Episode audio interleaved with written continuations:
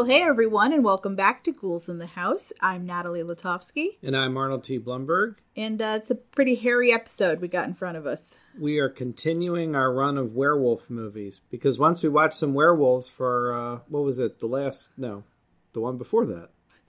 I don't know. We watched Werewolf by Night. Paired it with Beast Must Die, and then we did the Halloween episode. That we right? did, Yeah. yes. But we couldn't get the werewolves out of our heads, so we thought, oh, more werewolves. And actually, for a very long time, the main one for this episode was one of the ones from my childhood that I've been wanting to revisit for years and hadn't seen in a very long time. So we're watching The Howling from 1981, one of the definitive werewolf movies of the 80s, and indeed considered one of the best werewolf movies ever by most people. And then we decided to pair it with another werewolf movie, and we're thinking of something a different era and a little bit different angle. And this was also one that I think we both have seen. At some point, yeah. And you, okay, so in keeping with how we usually do this, like you hadn't seen The Howling. Correct. This is one of my movies from the past, but we'd both seen Ginger Snaps independently at other times. Mm-hmm. And I think both, we'd already both liked it quite a Yes. bit, but it also been a long time. So we watched it together for this one. So this time around, two more werewolf films with very different takes on it. Although, as we'll talk about, I think we found there were some interesting thematic connections. And frankly, when you focus on one of the main monster characters, I think there's sort of received wisdom, which is not entirely wrong in this case, that some of these characters tend to often be used as metaphors for hmm. certain things. So, like, for instance, you know, the easiest one, and I spent an entire part of a career dealing with, is like zombies. And if you really want to get incredibly simplistic, it's basically just an embodiment of death and like the certainty of death. But then you move into other things, and vampires are often equated with sexuality and sometimes with disease, and you know there are other things. Sometimes uncomfortably with both. Yeah, and then with werewolves, there is also often a sexual component to it, but usually more so from the point of view of a sexual awakening an, an awakening of identity or a struggle with identity because this is a creature that very often is you're a person and then you're the other self, you know, and It's and- transformative. yeah, and so there are a lot of possibilities with werewolves, including another very arguably simplistic thing to start with, which is that idea that like within all of us is the more primitive being and like what if you act on your primal impulses, that kind of thing. Insert your favorite "There are two wolves inside of you" meme here in this moment. right. We'll kick off with the howling. Fire that's burning out of control up the coast tonight.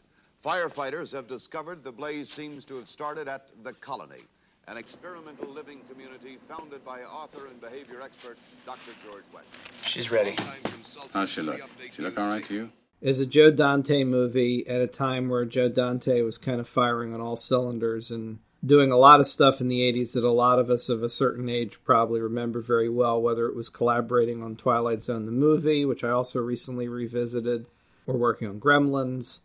The Howling was a project that is very interesting too because it came along with another film that arguably is even more respected and more beloved, but I very strongly resist revisiting because it's just too depressing and that's American Werewolf in London.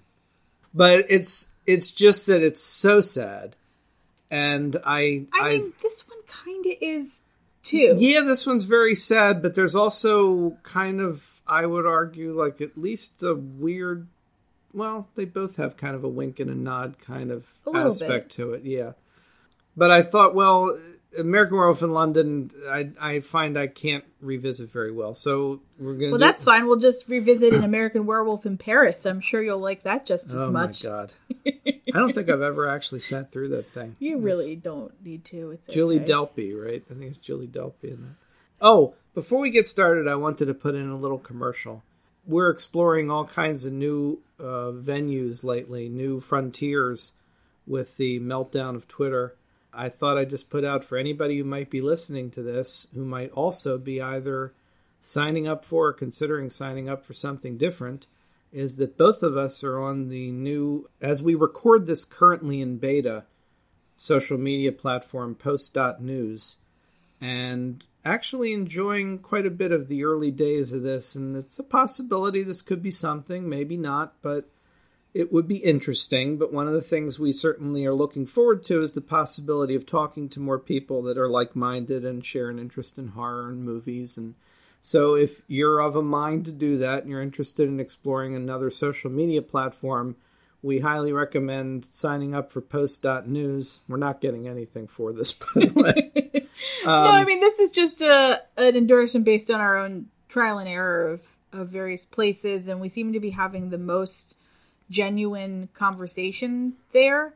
Um, just conversation that feels nice and human in, in, a way that it hasn't necessarily in other places for a long time. And to connect everything weirdly to today, I just today uh, had an interaction with somebody on there who was telling me about a Vincent Price film noir I'd never heard of before that I now have to see, His Kind of Woman in the process of that, both discovered that we're William Castle fans, and then he mentioned Matinee, the movie that was done by Joe Dante as a love letter to the William Castle era.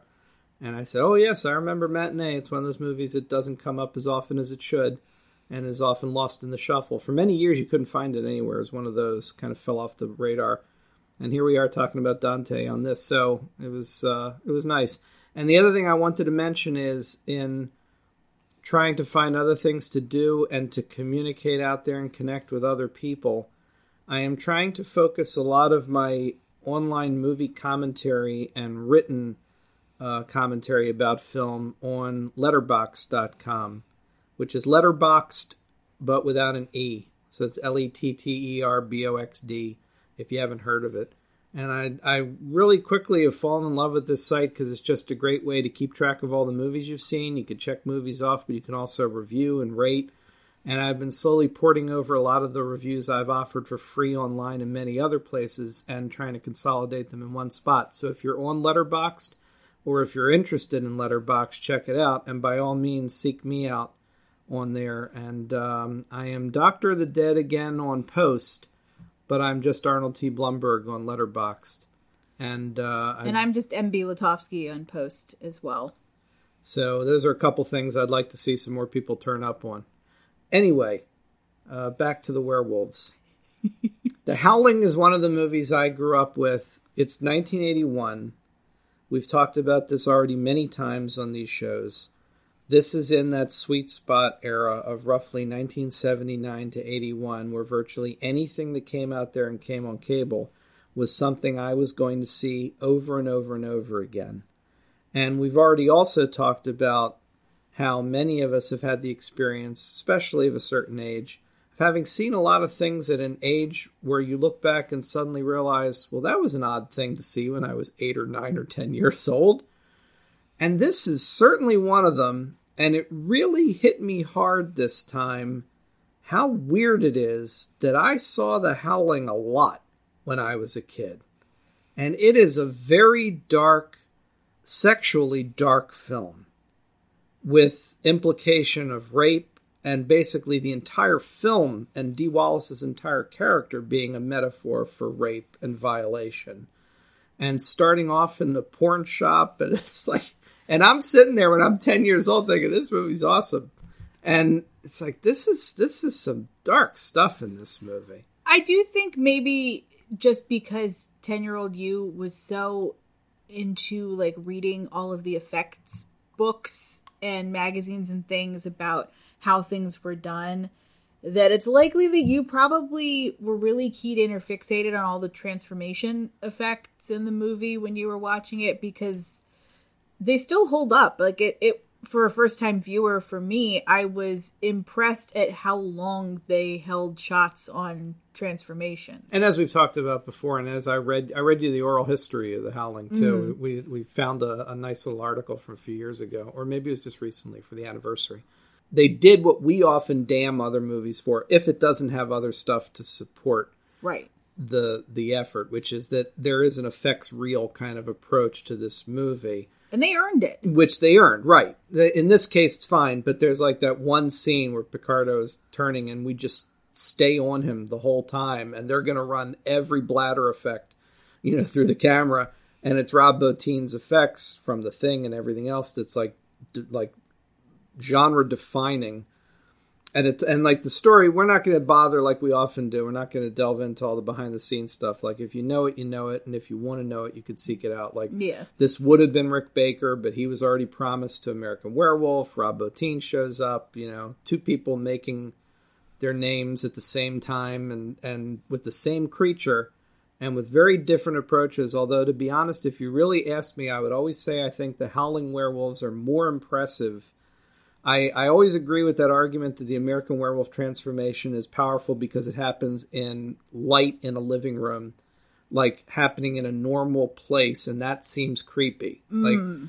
but the Howling, which is done in shadow and like low light, I think is so much more frightening. And I think the claustrophobic part of being in that little room as the thing is taking place always really creeped me out. Like, where can you go from the big, tall werewolf guy, which is also Big Bad Wolf, Red Riding Hood kind of stuff going on. But we should step back. So, The Howling is based on a book by Gary Brandner. They changed it a bit, but it's also very much a product of its time because in this movie, the idea was to pay homage to the past, and there are direct clips from the Wolfman in it, so it goes back to that. Another thing, during Halloween time, we, we talked about stuff we were doing in Halloween, and we revisited Frankenstein Meets the Wolfman, which is one of my favorites. So there's like a little nod to all the old days in this, but it was also the idea of very much reinventing the werewolf for the modern era, modern 1981 modern, which meant est and uh, you know cult stuff and getting in touch with yourself and you know going to a retreat. And the idea is there's a werewolf community who have sort of rallied around a guy who's a werewolf, but also a doctor who claims that there's a way to control it and integrate into society. Played by longtime British character actor and star of the Avengers, not that Avengers, but the other Avengers, Patrick Macnee. And turns out, as we find out, there is a tension in this community with those who would like to return to the quote unquote old ways and the people who would like to integrate. And John Carradine, another one of our stalwarts, shows up as an, an old guy who probably, if he could, would still be happy to be tearing humans apart, but he doesn't. He doesn't have the energy anymore. It's interesting to me too because it's sort of not just of werewolf movies, but a subgenre of horror and sci-fi movies in general is the type of plot that has the two groups of the same type. One saying, why should we change? You know, we're the ones who are more powerful. You get like the vampire Lestat kind of characters, Right. right? Who are like, why should I be skulking around? Like vampires should just be Right. out there living their lives. And you get the people who are like, well, you know, we can blend in and we can integrate and we can be a part of society. And it's always a very interesting type of story to me because it's very easy to sort of port that out of the horror and just into the world and like the constant struggle that there is between modernization and tradition and the way that people want to sort of pick it apart to say maybe not every advancement is an improvement. You know, we talked a lot recently about these sort of AI generated images where you say, well, it's an advancement, it's a computer technology, but it's also kind of terrifying to both of us and also runs the risk of putting artists out of business and taking their livelihood and also doesn't exist without stealing from other art in order to teach the AI how to make it. And so it's just this very interesting interplay and struggle between is modern necessarily good? Is it progress just because it's new or it's high tech or whatever it might be? And there is a very like late 70s, early 80s feel to the way they do that here with Yeah. the sort of self actualization retreat in the woods, one with nature kind of stuff. And key to the plot and the structure of this movie, and as Dante has talked about in countless places, was the idea that as a way in to this old school idea of werewolves, his approach and the movie studio's approach was let's start the movie like a slasher, or really kind of more even even more so like a giallo. With oh, the- it's very giallo. Yeah, with the idea that those are the movies that were popular at the time, and werewolves were old hat. And the idea was, well, let's start the movie as a giallo, as a slasher, and then suddenly reveal, oh, there's something more going on. Which is why the beginning of the movie in particular is incredibly seedy and is based around Dee Wallace's character as a reporter who's evidently been following the exploits of this serial killer, Eddie Quist who has been communicating with her. And when she goes to meet him in this porn shop in the opening sequence, which we also get a glimpse of, like some of the kind of incredibly violent porn movies that are running in the booth that he wants her to watch while he's talking to her.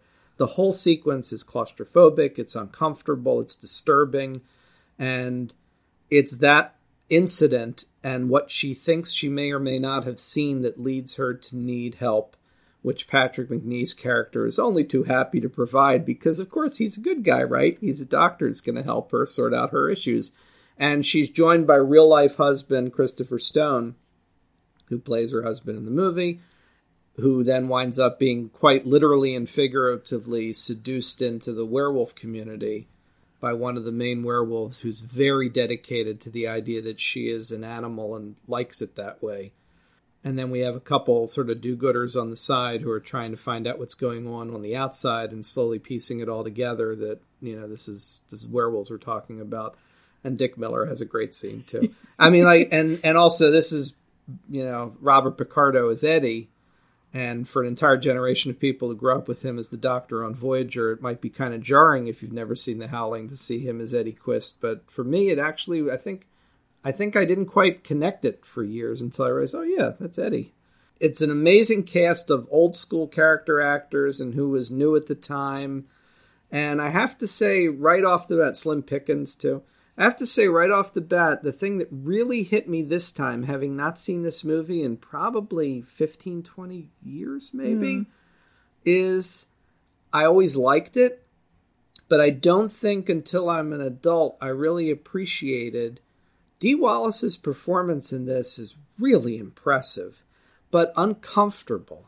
Yes. I mean, and the thing is, I did read some more. Like, I, like we don't normally, like necessarily, like I said, delve into too much of the behind the scenes. But I think it's important to bring up the fact she evidently, at least at that point in her career, it was a real. She didn't say the word, but it, she was evidently a real method type of actress, and she really apparently like put herself in that place and she's basically playing a rape survivor even though in the movie she's never physically like assaulted in that way.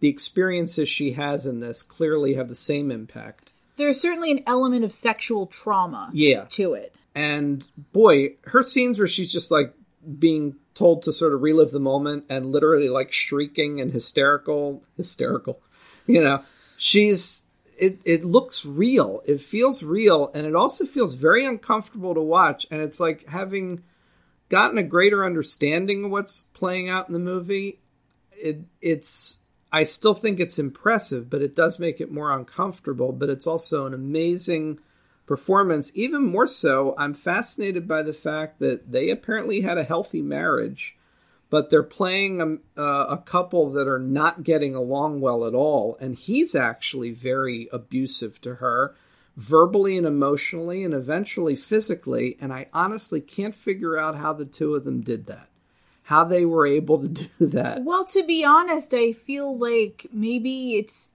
it's easier to be that vulnerable on film with someone who you trust implicitly. I guess. that yeah. you know she knows that whatever is going to happen on camera is not going to go over the line or over the edge because this is somebody who she trusts and in a sense it sort of allows them to make it feel more real in an uncomfortable way and for me what really struck me even from like near the beginning of this is how willing the movie was to take her side. Because, especially in the 80s, and especially for something that started out just feeling like such a slimy Giallo film, I was not anticipating that it was going to be told through her perspective, hmm. but I feel like it really was that we're experiencing the trauma with her when it happens. We're then seeing her at home having nightmares, not being able to function, being sort of terrified at physical contact Yeah. with her own husband, and then feeling like she has to apologize for being that way or feeling that way, and being told she needs to sort of like just get back on the horse and suck it up and get back in front of the camera. We need you on camera. And then seeing the perspective of the producers at the station Yeah. who are just so cold and heartless and unfeeling and angry at her when they put her back on set and want her to talk about it and she just freezes in front of the camera which is totally normal because this is just what a day two days whatever it is it's within the week that it happened Yeah, they expect her to just compartmentalize it and go, all right, right back to work you were nearly murdered. and they're just ready to replace her immediately because of it. Like, well, she's no good to us now. Just bring us another woman, and we'll put her on the news staff. Right. Right. Like they just have to. They'll, they'll swap out one female voice for another one who can handle it, and it's like the whole thing is is her experience and when it's not her experience it really is primarily the experience of other women as well including like her friend from the television studio who's the one who starts researching all of Who's this played by Belinda Balaski, also great in this. yeah i mean she's the one who's on the case she's like sleuthing it out she's the one who goes out to the retreat and She has what I think is one of the saddest and most uncomfortable deaths I've ever watched in a movie that I remember from childhood. Mm-hmm. That scene always was very depressing. But what's But interesting she's very to, good in it. Yeah, what's interesting to me is that there's also the perspective that you mentioned, which is sort of the counterpoint to our let's all just actualize ourselves doctor is the other de facto leader of this werewolf sect who is a woman and who is someone and like werewolf stories are traditionally so masculine it's almost always men who are transforming. It's like pretty much across the board when I think about like women being portrayed as werewolves. I mean, maybe we could look it up or somebody tell me of something, but I can't think of it as happening in classic film. There's an old one from the classic era, 1946, She Wolf of London. And if I remember correctly, the entire thing winds up resolving as being entirely psychological, which is what they wanted to do with the Wolfman originally. No actual werewolf.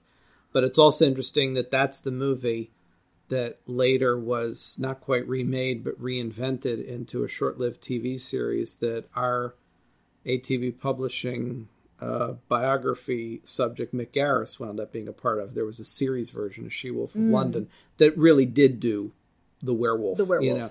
But yeah, it's like I'm sure there's some other early examples. That's the first one that occurs to me. But then she isn't really a werewolf, if I remember right, in that one. Yeah. Correct me if I'm wrong, folks, but I think that one. it just it feels like something that it fits it fits so well and i think we'll get into that a little bit more with ginger snaps about I had no well idea, yeah, how well these, these would. it works Yeah. but um in any case our two female protagonists here in a sense neither of them are wrong because you have a woman who's been through an extreme trauma and is just trying to heal and reconnect with her humanity. And then you have another woman who is already at that actualized point, who knows who she is, and who she is is a werewolf, and she's totally fine with that and doesn't feel like she should have to apologize or adapt or adjust. And she's not entirely wrong either. I mean, we only see her as a villain because we're human. Yeah. I mean, it's a situation where it's like, Never. That's a beautifully put thing too. It's basically the two of them are the diff- the two different like power nodes in this. Yeah. really. yeah. and neither is wrong. It's just ultimately, as a viewer, we kind of have to be on the side of someone as in order to progress the plot. And so ultimately being humans, Yeah. I would assume most of us. Um shout out if you're a werewolf and you identify with the werewolf portion of this, no judgment. It's just we're human and so the idea is that we kind of are rooting for our human protagonist in this and we've been through a trauma with her and so we want her to heal and we want her to sort of come to terms with all of this and to realize that there's all this gaslighting going on and telling her just how she's imagining things and she's just needs to you know relax a little and and settle in. And i get it. Like you got to pick someone.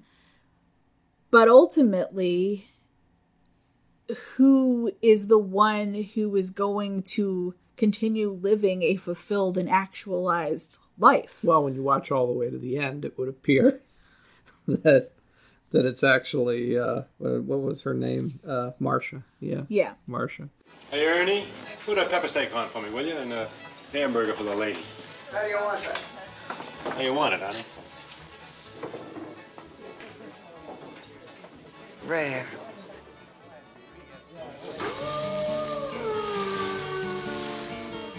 I always found like one of my favorite endings of a movie at the time too. Was, it was still weird at the time to see a movie that gave you like the little post punch credits at the end yeah kind of credits, and I loved watching the hamburger being destroyed through the credits at the end. um, and yeah, they do give you the post credits because we go back to the Wolfman at the end, right Mm-hmm. at, right at the end. It was really unusual at the time to do that. Airplane had a post credit sequence. it does have something for everyone if you are horrified by food getting murdered Oh my god, then stay tuned who through the credits that hamburger? because you will see a hamburger get massacred She asked on a for flat it rare. top. I've been dealing with this for 40 years. She asked for that hamburger rare, and it's just ruined. She's going to have to tear somebody's throat out, which she will. Probably the cook. I also would point out that, like, a lot of the character of Dee Wallace's Karen, the, the Karen, Karen has a whole different meaning now. I mean, in this case, at least, this is a good Karen. The the whole like trauma she's going through, I think, is really enhanced in particular by the wonderful musical score by Pino Donaggio, who is a great example. It's like you want you want that certain sound. You bring in an mm-hmm. Italian film composer, and like the scene you were discussing earlier, the part where she's on set and like slowly like looking at the camera and just going the the sort of mindscape piece, the motif, the the little riff that he uses whenever she's kind of drifting away is this sort of like vertiginous like creepy kind of we're all trapped in it with her circular sounding piece of music that I always love. It's like it's so disturbing and dreamlike. Mm. But I have proof, and tonight I'm going to sh- show you something. Make you believe.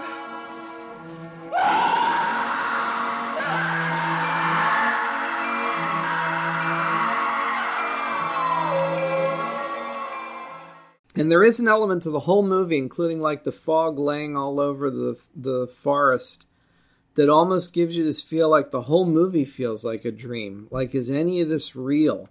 You know, are there really werewolves living in a in a commune in the forest? There's a, a quality to the whole thing that Dante gets with directing, that the music enhances, that the look of it, and then also I was joking before, but I'm serious. The werewolf's one of my favorite werewolf designs of any werewolf movie of like the post Universal era.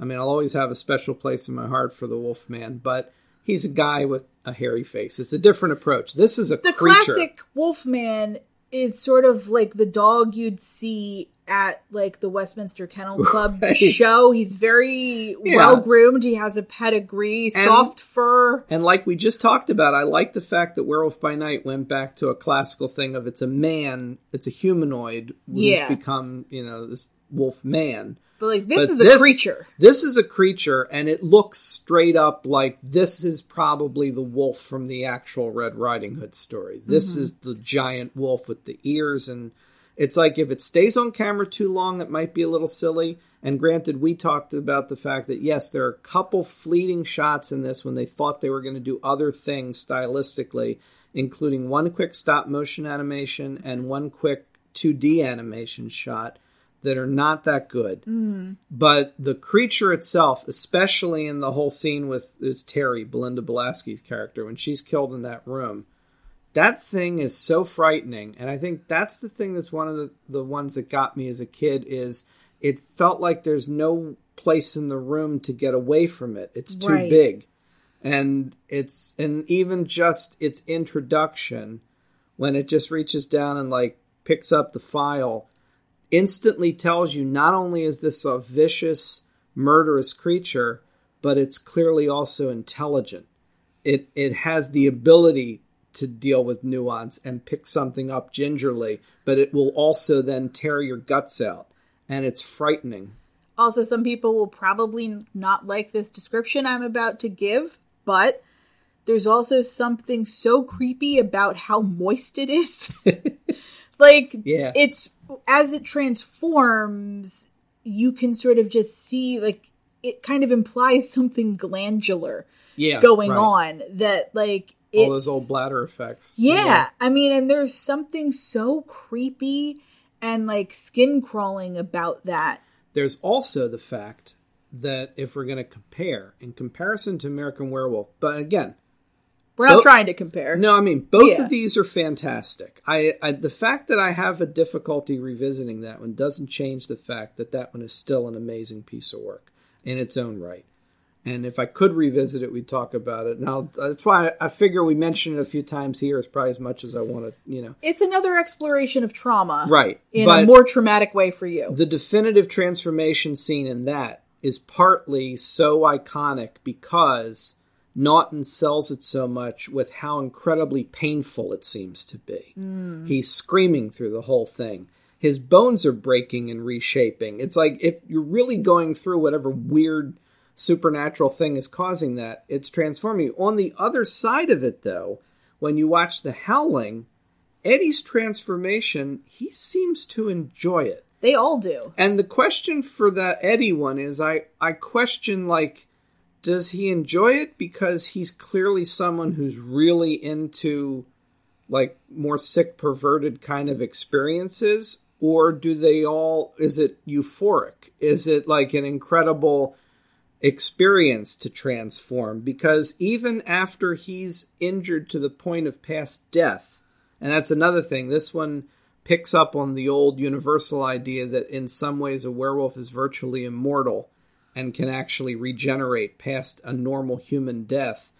He still is able to trigger a transformation when his skull is all distorted and everything, and he seems to still be enjoying it and and reveling in it. There is a sense of euphoria that they all seem to feel. They all seem to genuinely enjoy the experience of being a werewolf. And in a sense, what the doctor's trying to do with the retreat is have them all enjoy being human as much as they enjoy mm-hmm. being werewolves.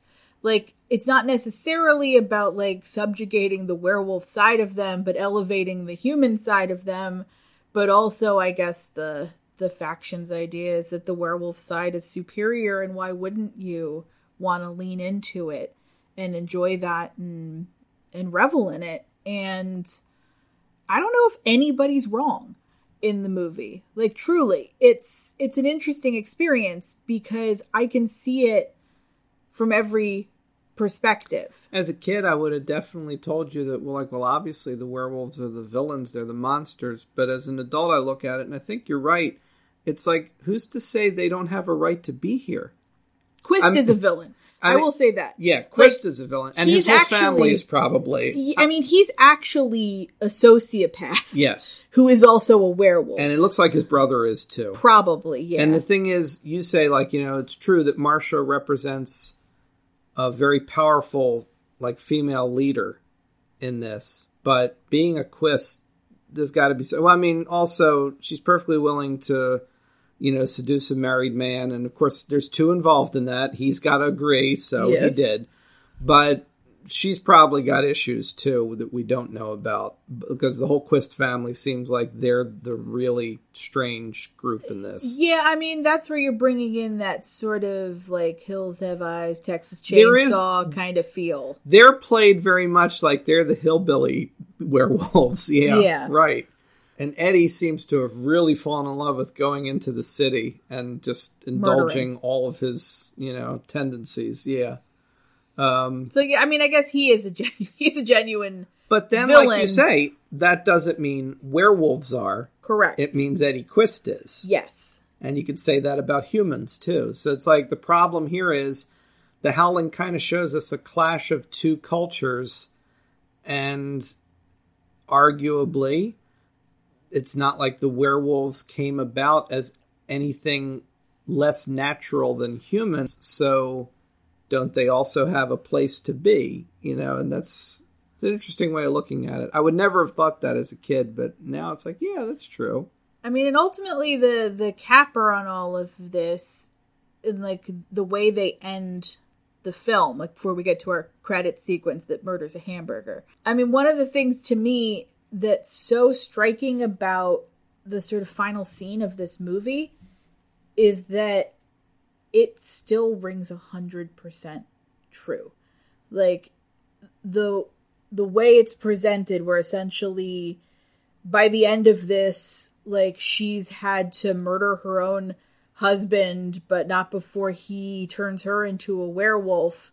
And they've escaped the colony and doesn't know what to do. And one of the TV producers who had been dating the other producer who is now dead, like decides he's going to help her sort of basically break this story by showing it to the world. And she transforms on set, on camera.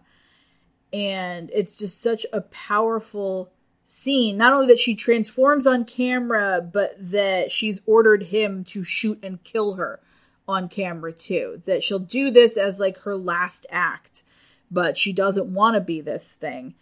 And you sort of get to the point of him shooting her and finally somebody else in the station manages to cut the broadcast and you sort of cut to the scene of people watching it who are just sort of like, wow, it's amazing what you can do with special effects these days. And it's like that rings so true Yeah. to how people would still today react to just seeing something so extraordinary But real. but real and think like oh that was a neat trick and like ultimately it's clear that this was all in vain and it's it's not going to make a difference Right. And uh, I just wanted to mention you mentioned uh, the one who's going to help, who is um, his name's Chris in the movie, but it's Dennis Dugan, who every time I see him, I just think of one thing. If you're if you're of my general age, you might remember the often forgotten. It's one of the, the great joys, by the way, of getting Disney Plus was knowing I was finally going to be able to see this again. It was actually the first movie I watched on Disney Plus when I got it because for many years it was out of circulation and hard to find. And it was uh, Unidentified Flying Oddball, which was a version of Connecticut Yankee, which I think sometimes was retitled A Connecticut Spaceman in King Arthur's Court. but when I saw it on cable in the 80s, it was Unidentified Flying Oddball. And Dugan played the lead as the guy flying a space shuttle. Remember, we were talking a while back too about all the movies in 79 to 81 Yeah. that were using space shuttles his thing was a little space shuttle, and I built it out of Lego because it had a thing where like things folded out that created magnets. They were like pulling the swords and everything off, and I built that out of Lego, and it was uh, it was a joy that movie. It had Ron Moody as Merlin in it, and a guy from Doctor Who that I knew later in it, and then it disappeared for years and years. And I was so happy Disney Plus had unidentified flying oddball. But the other interesting thing is he didn't make much of an acting career. He's sort of a typical nebbishy kind of looking guy, and he's good for like sidekick parts. And he was cute in the Disney movie, and but he basically became a director, and you can decide whether you want to now uh, consider him the true villain of the Howling because for most of his directing career, he has been a steadfast partner with Adam Sandler, directing most of Adam Sandler's films.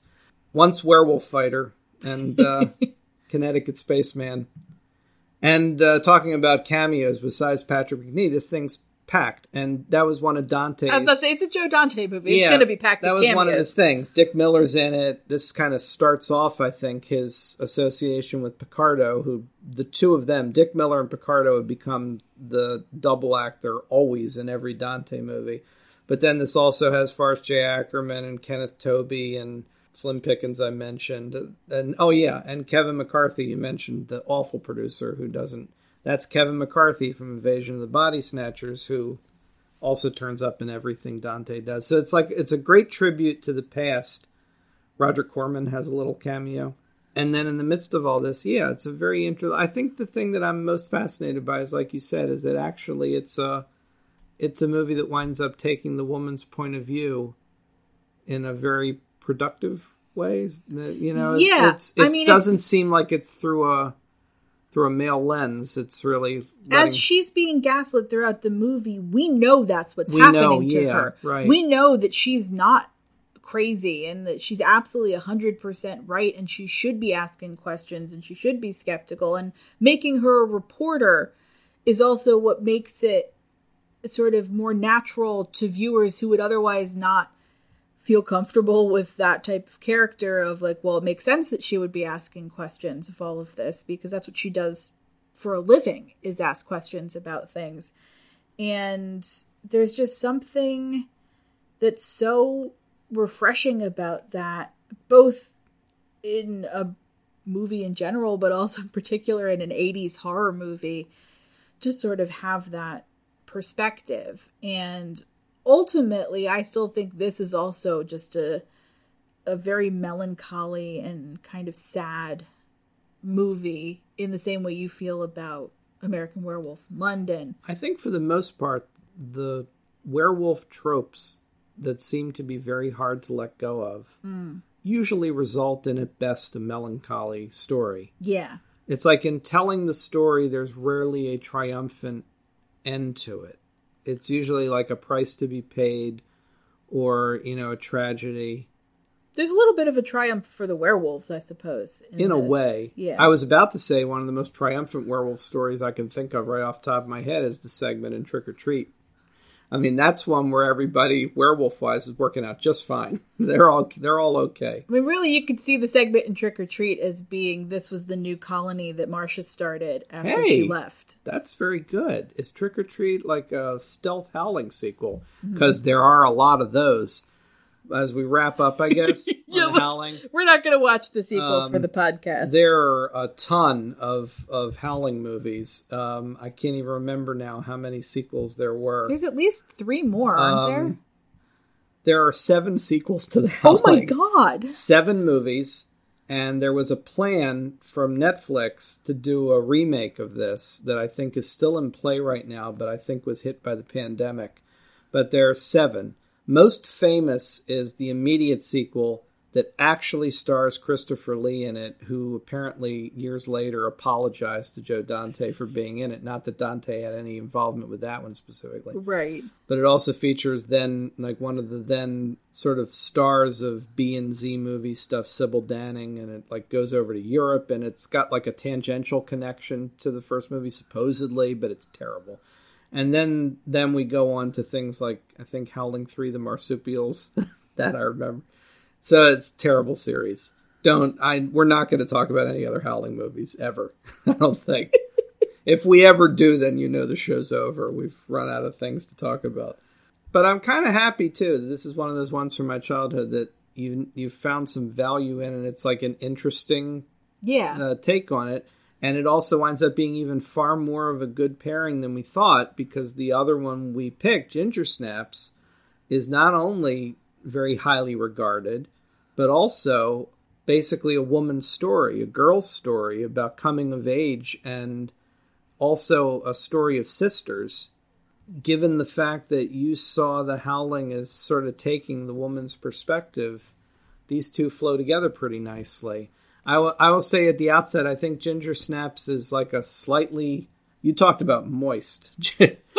Ginger Snaps is a slightly more body horror leaning movie, and we've talked plenty of times on the show about our limits on that. I think Ginger Snaps comes as close to the limit Yeah. on some of that, but that's also because for this movie they were very heavily leaning into werewolfism as a metaphor for puberty and getting your period and like the transformation of your body even if you're a normal human. even even sexually transmitted diseases. Yeah. So we move on to Ginger Snaps, which comes along in 2000. So almost 20 years later. And itself spawned a little mini franchise. There were a couple sequels to it. I think I did see the second one once, but I honestly can't remember. And the third one is a weird sort of prequel where they used the same actresses because everybody really loved those actresses Right. But cast them as sort of ancestors and uh, and did a, a prequel story of like how that family got started. But the first one, you know, it's always going to turn up on lists. I think it definitely should be there. It's a little ickier in places, but I think it has to be to do the story it needs I mean, to tell. fun fact: being a woman, especially a teenage girl, can be pretty icky at so times. it's, it's very on target. It's a then. moist existence, my friend. Yes. Does it hurt down by your tailbone or is it up higher? Is it, is it tight throughout here? Maybe. Does it ache back here? Might. Oh my god. Do you think it's cramps? Give it a rest for two seconds. Oh, Pam, we're eating. and also Mimi Rogers in there as their mother. So in this one, we have Ginger and Bridget, who are sisters. Ginger is the older sister, and she's starting to change in all sorts of ways. And Bridget's really Bridget is really our lead. Yes. Really. It's Ginger Snaps. Katharine Isabelle went on to some other things, sort of became a bit of a horror icon for at least a little while, is sort of the iconic image of the film. But it's really Emily Perkins' performance that's the, I think, the emotional core of this. I've rarely seen someone who actually looks like they're hiding within their own body, but she has this way of like hunching over and looking like she's trying to become completely invisible that's really effective and she's winding up having to deal with what's happening to her sister and also the potential effects as it spreads. Yeah. And uh, there's some amazing stuff in this, including a really different take on werewolf transformation and design as well. I mean, it's definitely very wolf-like, Yeah, but it's it's not wolf like we talked about when we watched um The Beast Must Die. That their werewolf was very dog-like. It was a very sort of wolf dog sized thing. Like it's the size of a wolf. This is a wolf that is the size of like I don't know, like a a horse. yeah. I mean, Like like, I mean, it's it's a large. it's creature. large and unnatural. It It's not like is- just yeah. transforming your your like body so that it's your size, but you look like a wolf, and it's also not like physically transforming into a wolf Yeah, to be this. It's like transforming into this hulking beast Yeah. of a creature, which I also think every uh, teenage girl understands what that can feel like too. I mean, in sort of saying it's a, a metaphor for puberty, it's like you don't have to reach that far for the metaphor. Like you look at it and you're like, oh yeah, that's it. Like her body's changing, she's growing hair, like you know she's having these strange feelings she like doesn't know what her urges are if it's like the sexual urge or is it this urge to feed and are they the same thing and she's sort of trying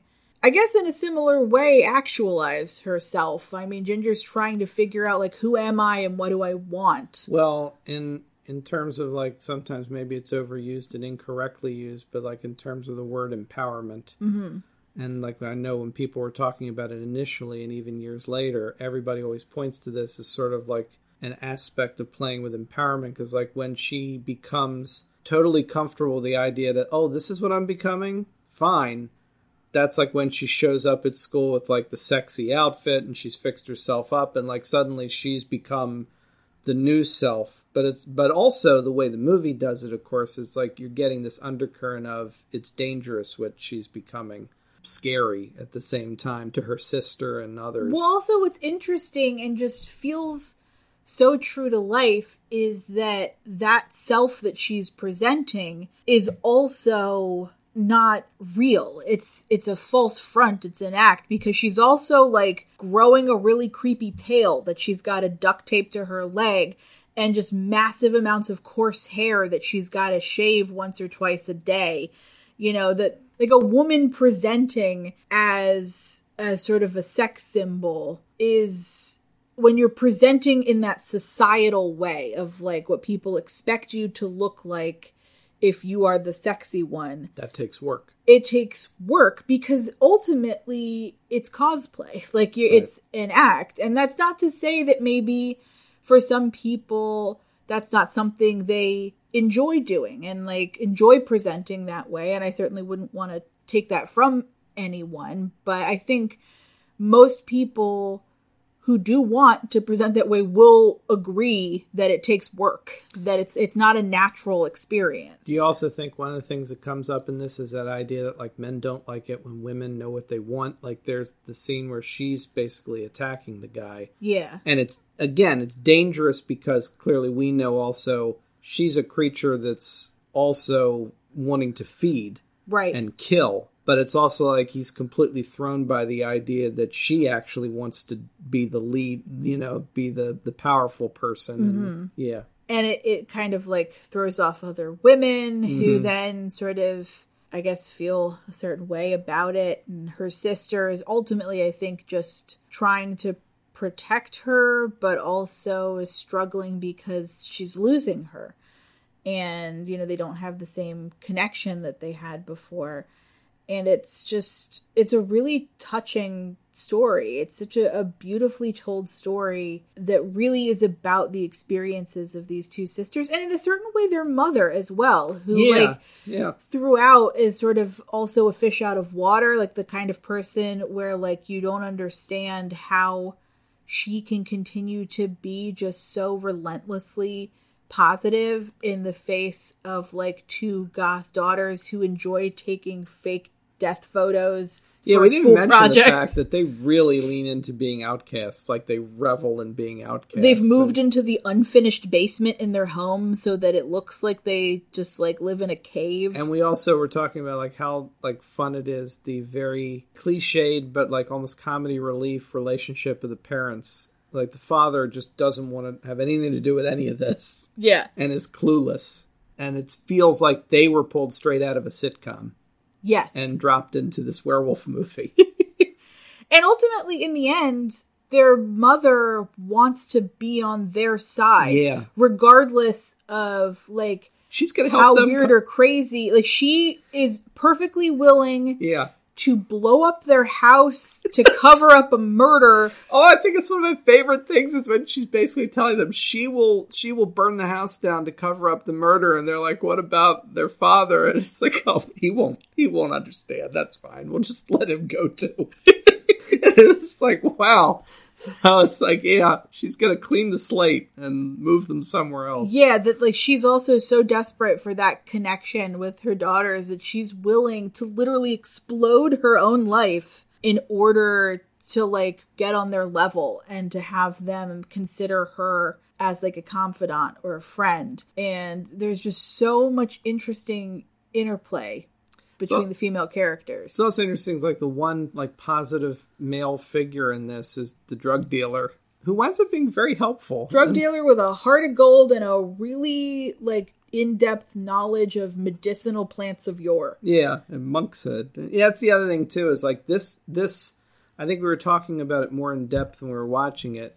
This does create a very different kind of mythology to how the werewolf thing works. Mm. And it's a very different mechanism and also like a different way to try to stop it. And it's interesting that the way of potentially curing it is a, a very overt drug metaphor for like, you know, distilling this drug and putting it in a needle and trying to trying to cure it that way. And it's a very different take, but very well done. It feels like a complete idea. Yeah. Like they're not just like picking and choosing from different bits and pieces. I mean, and as you would expect in a film that is a metaphor for puberty, there is a lot of blood Yes. in this movie. Just, I mean, buckets and buckets and buckets of blood in this film. And none of it feels out of place. It's like it feels like it should be there. And like it should be just this viscerally gory and bloody and it it just works. Like there are some movies where I watch it and I'm like I think they're amping it up a bit much and like mm-hmm. they're going a little over the top or it's the gore here is a bit excessive. If you've listened to the podcast long enough, you know how much I love the Scream series, the ones that count for me 1 through 4 Yes, five the real ones. Five doesn't exist to me. There's this moment in Scream Four where one of the characters is killed in a bedroom, Oh, and like literally within I don't know, twenty seconds, thirty seconds of her first being attacked, another character walks in, and it's like you emptied an entire like several humans worth of blood into the room right. and I'm always saying like this doesn't make any sense. No. you know it's it's too much. That's a lot. they went too far. Mm-hmm. This feels appropriate, and it, it feels like it supports the story, mm-hmm. and I think that's really essential. So, I mean, as it seems to have worked out, the idea that we often go with is to pair things that fit for one reason or another. But actually, I'm very happy that it, it seems like these two fit together much, much more than I would have thought. I just, having not revisited The Howling in a long time, I did not remember it. And certainly as a little boy watching it in the 80s, I didn't have the perspective of even thinking, oh, this is hmm. an interesting woman's perspective on that. So it didn't occur to me, and it's interesting to now see it as as being, I guess you could say, particularly enlightened for the early '80s. I think a lot of that's to the credit of Dee Wallace, who appears to have taken a lot of control over her experience in making the movie and wanting it to be a certain way. It sounds like she was very demanding about what needed to be done to have like a safe structure for the film and to do the stuff she did. So It very much sounds like she was a real pioneer of having women dictate control yeah. of the sexualization of characters in a film and to have control over the safety of sexual situations. I'll share one behind the scenes thing that I discovered. Don't really hmm. bother with that so much, but it's a good example of it is that one of the things that came up in that oral history was in the scene at the end where basically they're all dragged to like the big barn and Elizabeth Brooks as Marsha's there and they're all there. Dante apparently had some topless women like placed around in the background. Like, because it was like, oh, this is a pagan sort of thing going on. We want like a little set dressing and some nudity. And apparently, when Dee Wallace saw it, she was like, What is this? This is not what we talked about. This is totally unnecessary. And she basically put her foot down and they took the girls out of the shot and didn't do it because they realized she was right and that this hadn't been agreed upon initially. Mm-hmm. And which is another thing, too, is like there's certain things where it's like, we're going to agree to these parameters before we do anything. And this was not agreed upon. And it sounds like she was very adamant about making sure that if you're going to do something, you do it the way you say you're going to do it and don't overstep your boundaries. And so she she appeared to have quite a bit of control Yeah. over that. And then flash forward to 2000, you get this movie Ginger Snaps, which still, I guess in a way, I don't know if anybody out there knows any other examples of something that's happened in the 20 years since, because it seems like a long time to wait for another one, but people are still pointing back to Ginger Snaps as a great example of a female led, well, not only werewolf movie, but horror movie that has a lot to say about that experience and is still considered one of the best examples of it. But surely there must be some others you would hope in the last 20 years. But Yeah, I mean, it's definitely something I think would be interesting to look into a bit more. But ultimately, I think that the Howling and Ginger Snaps make an extraordinary double feature, albeit one that is very melancholy and you know could could give you all the feels basically just crammed in, but. They pair together so well, and I, wouldn't have thought it when you told me 1981 werewolf movie, and I'm like, hmm, we'll see how it goes. But it, it really exceeded my expectations. Thanks for listening to Ghouls in the House featuring Natalie Bielotowski and Arnold T. Blumberg. You can find Natalie on post.news at NB Litovsky, that's NB Lit of Sky, and Arnold at Doctor the Dead, that's me. Our movies this episode were The Howling, 1981, and Ginger Snaps, 2000. Well, you're a big help. As usual. Ghouls in the House is an ATB Publishing production. Check out our other podcasts, books on your favorite fictional worlds, and other assorted goodies at www.atbpublishing.com. Well, I'll give him another 20 minutes. But that's it.